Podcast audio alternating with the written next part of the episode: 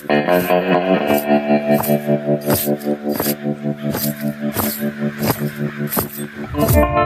everyone, and welcome to Sam Talks Technology, your weekly guide about all things tech and business with Sam Sethi.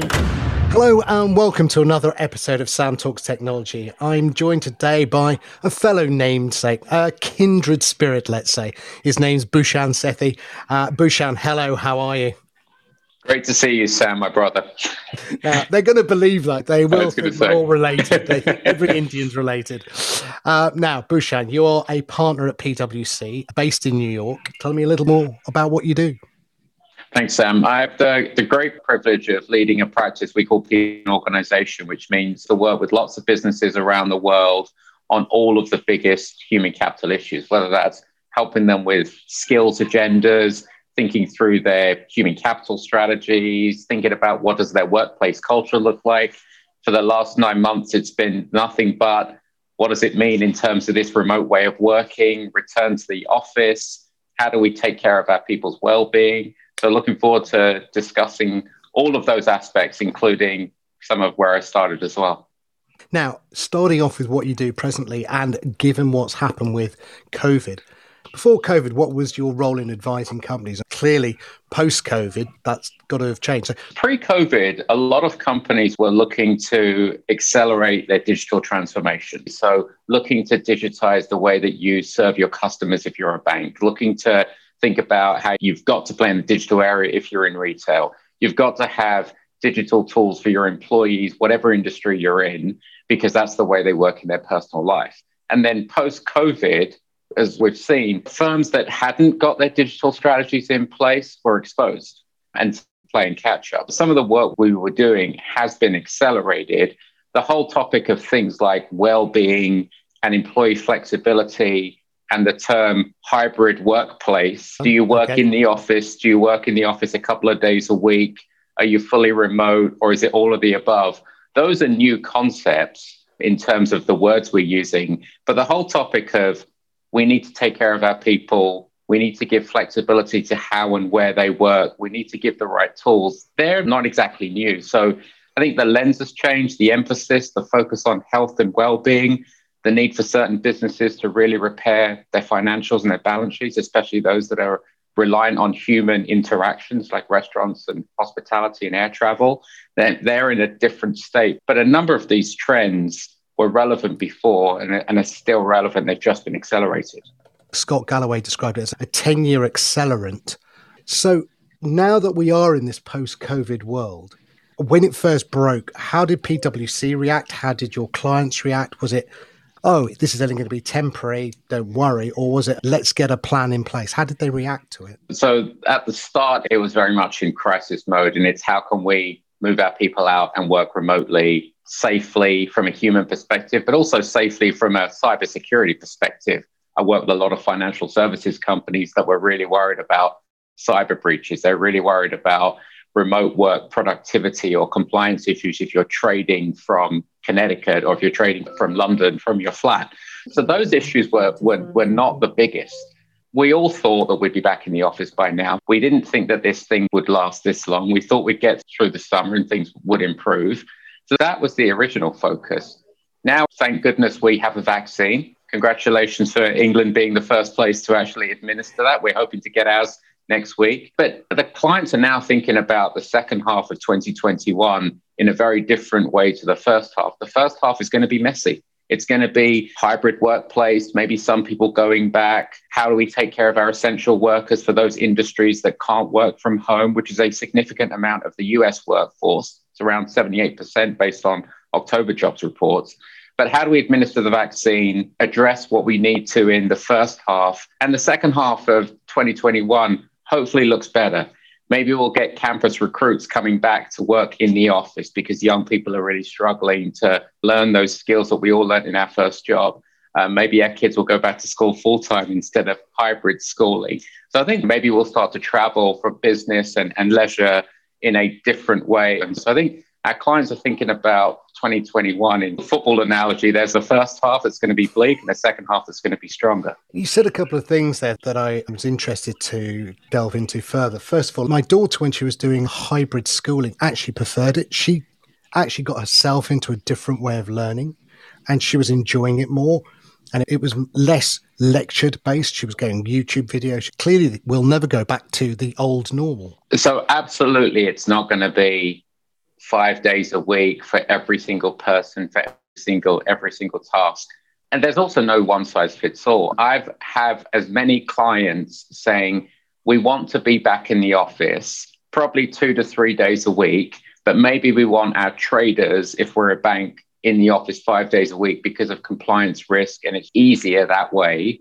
But I also have other clients who are saying, we're going to be remote for the foreseeable future. Our offices are going to be collaboration hubs where people get together safely and gather. Some have talked about getting together monthly and making it very experiential and safe and maybe overnight stays.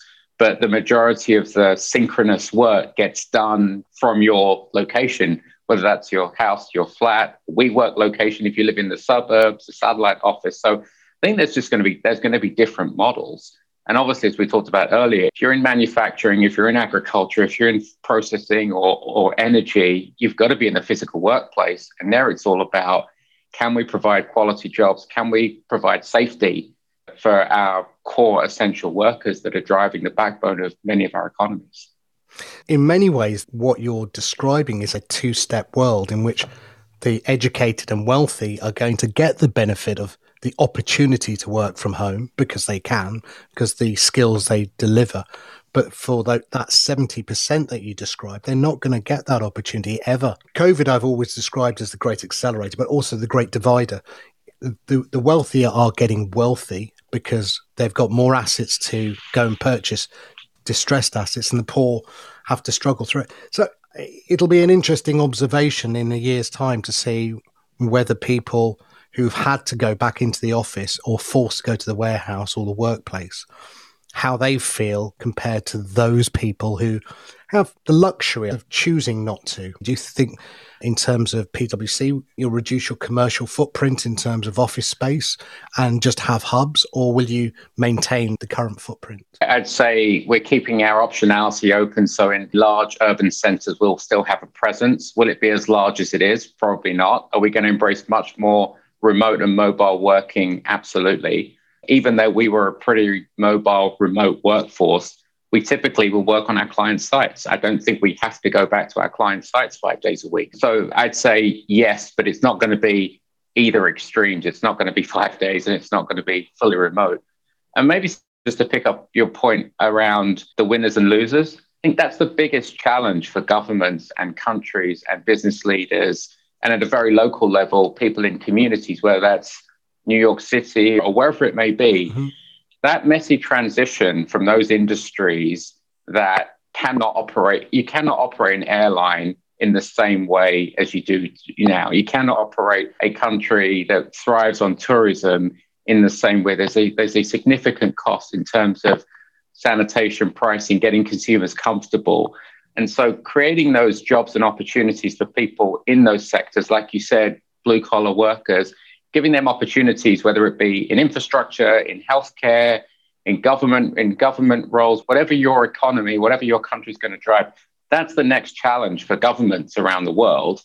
And, and interestingly, places like the G20 are looking at this and, and other global institutions like the World Economic Forum are looking at how do we create quality jobs? How do we make sure that jobs aren't just mm-hmm. to execute mm-hmm. tasks, they're actually giving people skills for future employment. So we may work in warehouse and distribution today, but how do we build transferable skills so we could be an entrepreneur in the future or we could help with telemedicine in the future? And that messy transition, the reskilling across sectors, is the next challenge for us all, I think, and our children, given the fact you mentioned schools in, in the years to come. What worries me is with the vaccine, we will take the easy path and go back to what we know. I wonder what you think the things we've learned through COVID will retain. So, well being and the focus on mental health and the fact that everyone can have good and bad days and everyone's struggling with something, whether you're the CEO or whether you're the janitor, And it could be you're worried about a, a dependent relative. It could be about your kids. It could be about what's going on in the political environment. We just finished a very divisive election here in the US. So I think that that's divided society, it's divided workforce, it's divided people in schools. We need to have the ability to be able to have conversations where people can have radically different views. Like you and I have radical different views on football, but we can tolerate them and we can come together. The other pieces I think are around data and privacy, Sam. Contact tracing apps. We never really talked about those before, whether it's at the consumer level or in the workplace. I'm actually in my office today because it's easier to work here and record this because of my, my children. But at PwC, to be in our office, we all have to subscribe to a contact tracing app. It tracks us. And so if anyone does become infected, we know through proximity data who needs to be notified. And then you can either take a test or quarantine. So before COVID, this would have been seen as something very invasive. And we don't want to share our movements and our privacy. I think now they are table stakes because if everyone signs up to some level of contact tracing and, and sharing, then we're actually doing what's right for the community and we're keeping more people safe in the same way as wearing masks. The next time I get on a plane, I'm going to wear a mask even if it's not mandatory. I just think it's good. It, it makes sense. And having lived in Asia for a year earlier this century, we saw people in Asia, I lived in Malaysia, wear, wearing masks and we kind of thought it was strange yeah, they were the did. smart ones, obviously. Yes, I, I don't know whether I will continue to wear a mask post this. I'm not sure. What I'm interested to find out is once the vaccine comes into place, what people's mentality will be. We were talking about a football analogy, and we'll get to it. Football in this country at the moment is either an empty stadium or 2,000 people in it. I was talking to friends of mine, when will we get back to full stadia? Will it be because the vaccine has arrived and everyone feels comfortable and there's a trust element? Or will we still have to wear masks even though there's a vaccine? Or will it be that the mentality of people, because after the 1920 crash, a lot of people never went back to their spending levels pre 1920. They'd learned a different mentality. And I wonder whether we will retain a mentality for distance? Will people shake hands? Will they hug as they used to before? I don't know what's going to happen. Any thoughts there from you? I think from a business perspective, businesses are planning for all of the above. So there's as many companies that are planning for, I heard the term the other day, revenge travel. So when people are through this, they really want to go and take vacation and their propensity to spend is high and they're happy to do that. And you've got to make sure that you differentiate through safety and having a safe experience. There are some consumers that have a very different risk appetite and do not want to congregate with mass groups of people. They do not want to go to a theater or a football stadium. But how do you kind of market to them? Back to our football analogy, there'll be some people that never come back to football stadiums because they won't want to be in a crowded pub or a crowded stadium. And there are many people, as we've seen in the last two weekends, who cannot wait to get back into that environment.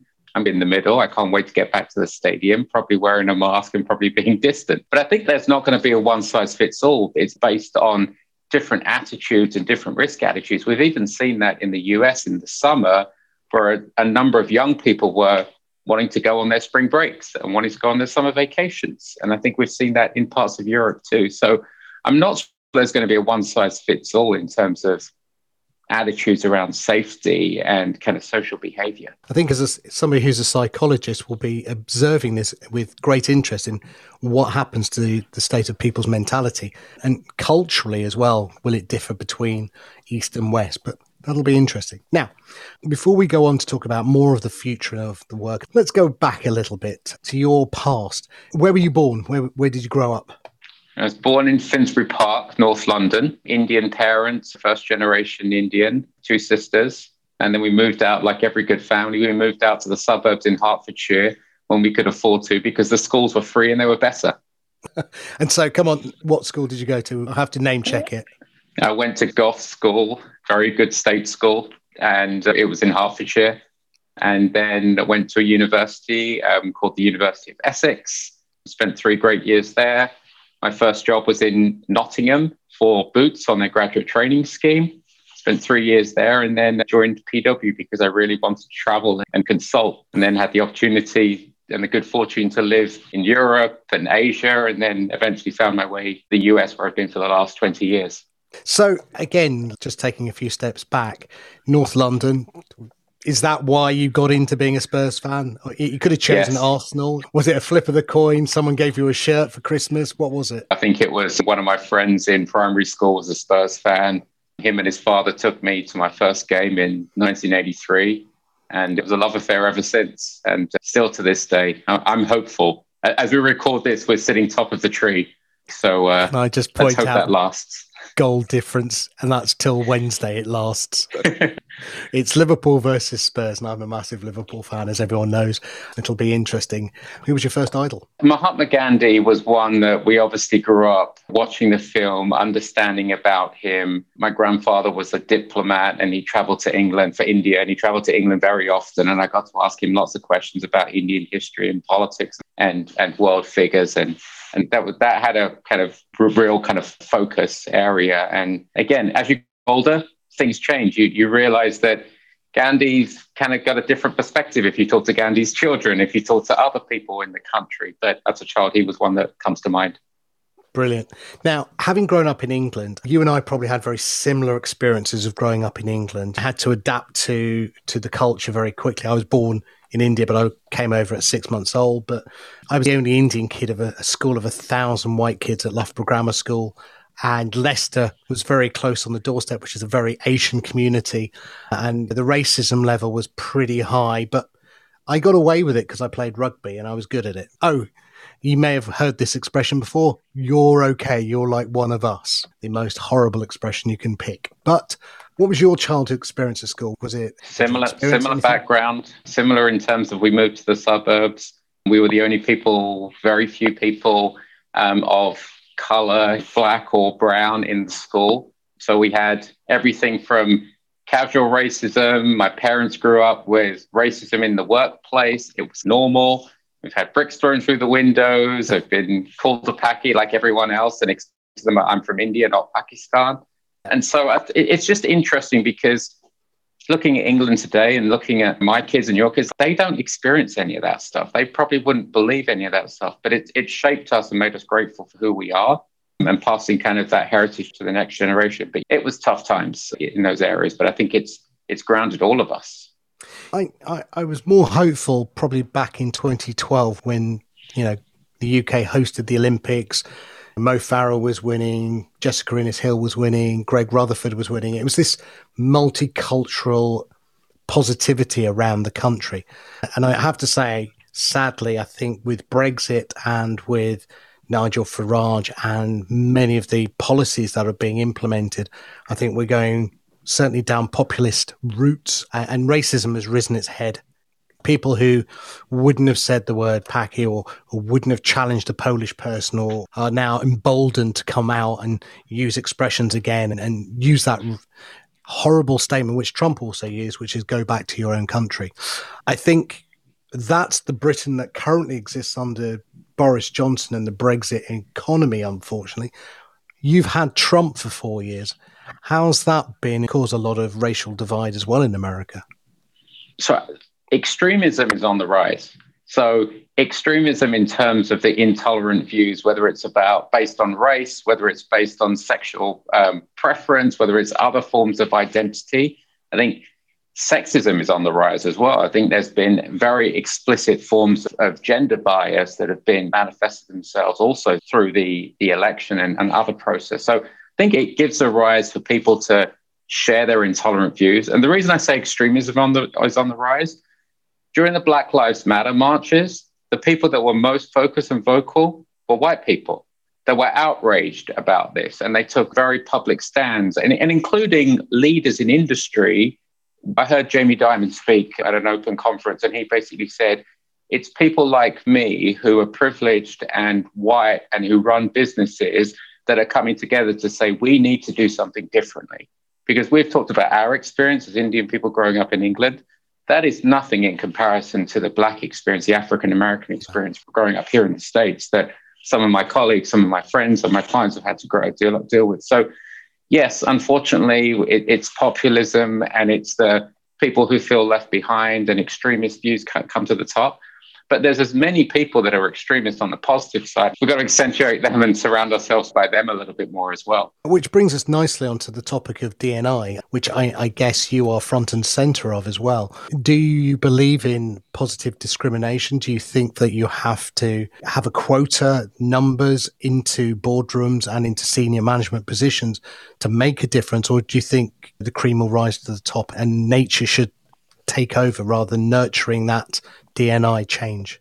By any stretch, the data is telling us that we haven't made as much progress. So, whilst people have been talking about it since you and I entered the workplace, and people have definitely been talking about it in the last year, we haven't seen whether it's gender, whether it's race, we haven't seen underrepresented minorities given opportunity. So, the more that we can create on ramps, the more we can create job shadows, the more that we can actually tackle the structural issues. And this is a US kind of perspective now the structural racism issues that mean we don't have enough access, equal access to education, early stage nutrition, the prison system, the legal system. They all impact people coming into the workplace. By the time you're 18 years old and looking for a job or 21, it's too late. So, what we're doing as a firm is bringing together a bunch of other business leaders and nonprofits to tackle some of the systemic racism pieces. We couldn't even talk about systemic racism, Sam, a year ago. Now we can. And I'm really proud of what we're doing as a firm. And we're trying to bring the business community together to tackle these issues. And my hope is more and more people start doing what they can, whether it's in their village, in their company, in their country. My big bet also is the young people are raised in a world that's much more, hopefully, colorblind, much more global, using technology for all the right things.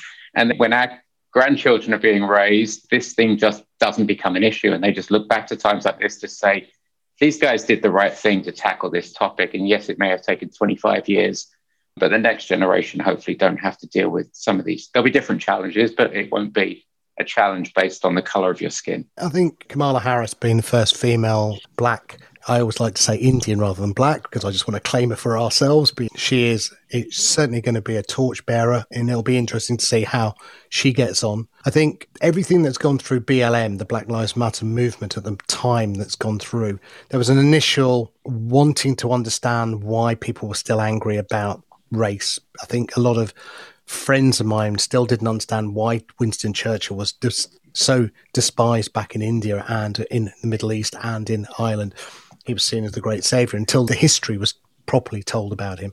The same was true about many statues that were pulled down.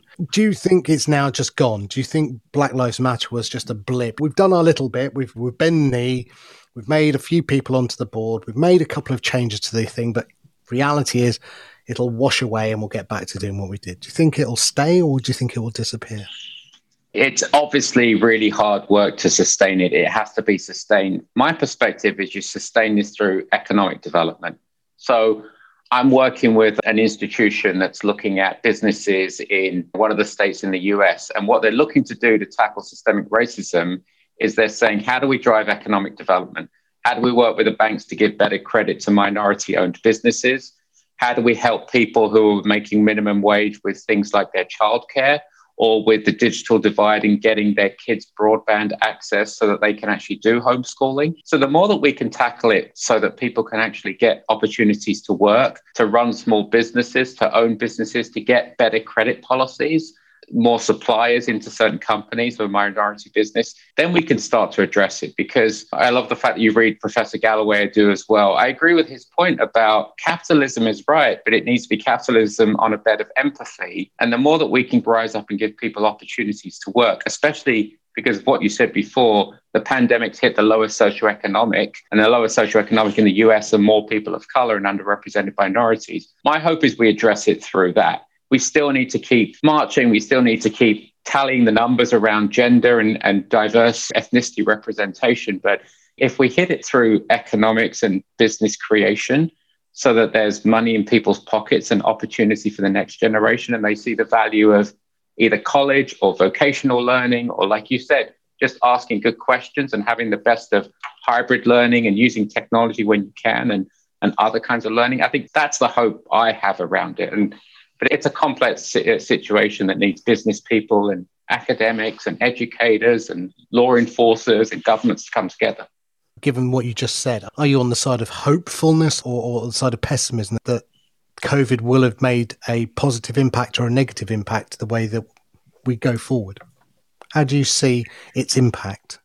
I think looking back, COVID will impact pieces around how and where work gets done. It will shine a light more on divisiveness in society and the disparity. Like you said, the K shaped recovery is really good for those on one side and really not on, on the other. It's hope followed by action.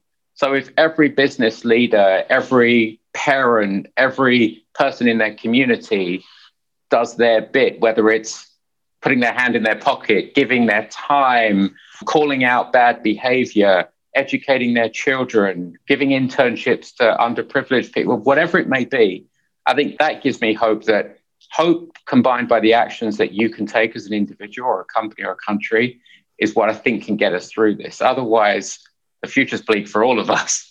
Now, talking of hope, being a Spurs fan, because they, they are always hopeful, where do you, as a betting man, a gentleman's agreement bet, where do you think Spurs will end up this season then? Where do you feel? We'll definitely that- win a trophy. I just don't know if that's going to be a minor trophy or a major trophy. If I was a betting man, I would say ho- hopeful for top four. Anything else would be a bonus, but I'm enjoying it while it lasts, even though football just feels strange in empty Very. stadiums. Watching it on the back channel with a lot of my friends, the thing that's most annoying for us is VAR at the moment, which is, for those who don't know what VAR is, it's the uh, video assistant referee. And it's just sport the game. I love technology and I was an advocate of bringing it in. I actually now want to take it out. They're, they're, trying to make a game that is complex and imperfect into a game that is perfect. And I think by trying to make it perfect, your elbow, your little knee, your fingernail was offside. I think they've taken the joy. When somebody scores a goal, whether you play football or watch football, that euphoria, that instant is the thing that you go for. And now I'm, I'm, just watching friends, and we all sit there and go, "We'll just wait. Can't get excited. We'll wait." But the, the time that Varden says, "Yes, it's a goal," you're like, "Oh, okay." It's lost it. Do you feel that when you watch yeah, football? I, I think it's the worst introduction of technology. So, as a consultant who helps companies go through change, the referee has abdicated his or her responsibility and not using technology effectively. So, over reliance on any technology, whether you're in business football is bad. And otherwise, we can have a robot refereeing this in, in the cloud somewhere. So it is it is strange. I think it it will figure itself out. It's just this change takes some time. And last question, you talked about revenge travel. In terms of revenge travel, where are you and your family going to go first? because I have young children who love going to beach vacations and swimming in the sea, uh, which they, we haven't done since we went to Chile this time last year for the Christmas holidays, it would probably be somewhere maybe in the Caribbean that would be safe. Maybe it's going to be next summer or July or August uh, before the schools reopen, hopefully. I, I do go to India every couple of years, so I hope to get back there but obviously, come May, I'll be in the stadium watching us parade the the football, the, the, the trophy, the Premier League trophy. They couldn't even say it there. That, again, that's more hope. That's more hope than anything else. I'm glad I got a smile out of you there. Until that point, I thought you were one of the most intelligent men on the planet. Until that point, and then I've, I've, i thought, yeah, no. Being at the Champions League final in the stadium was very disappointing. One of the lowest football moments ever. So I need that revenge moment at some point. That was the only time VAR's worked for Liverpool, I'll tell you that. Indeed. Bhushan, thank you so much for your time. Now, if people want to get hold of you, how can they do that or where can they find out more about you? What's the best way? Thanks, Sam. It's been a real pleasure. Um, I would say if you follow me on my Twitter handle, it's at Bhushan Sethi1. We could send it in the listing as well or just or Google my name. Thank you so much. And look, good luck for 2021. I'm sure you're going to be extremely busy with helping companies get back to what they think is a better normal, maybe, rather than a new normal. Thank you, and have a great Christmas and Happy New Year. Thank you, Sam. That show was amazing. Don't forget to visit samtalks.technology to discover more great shows. See you next week, same time, same place.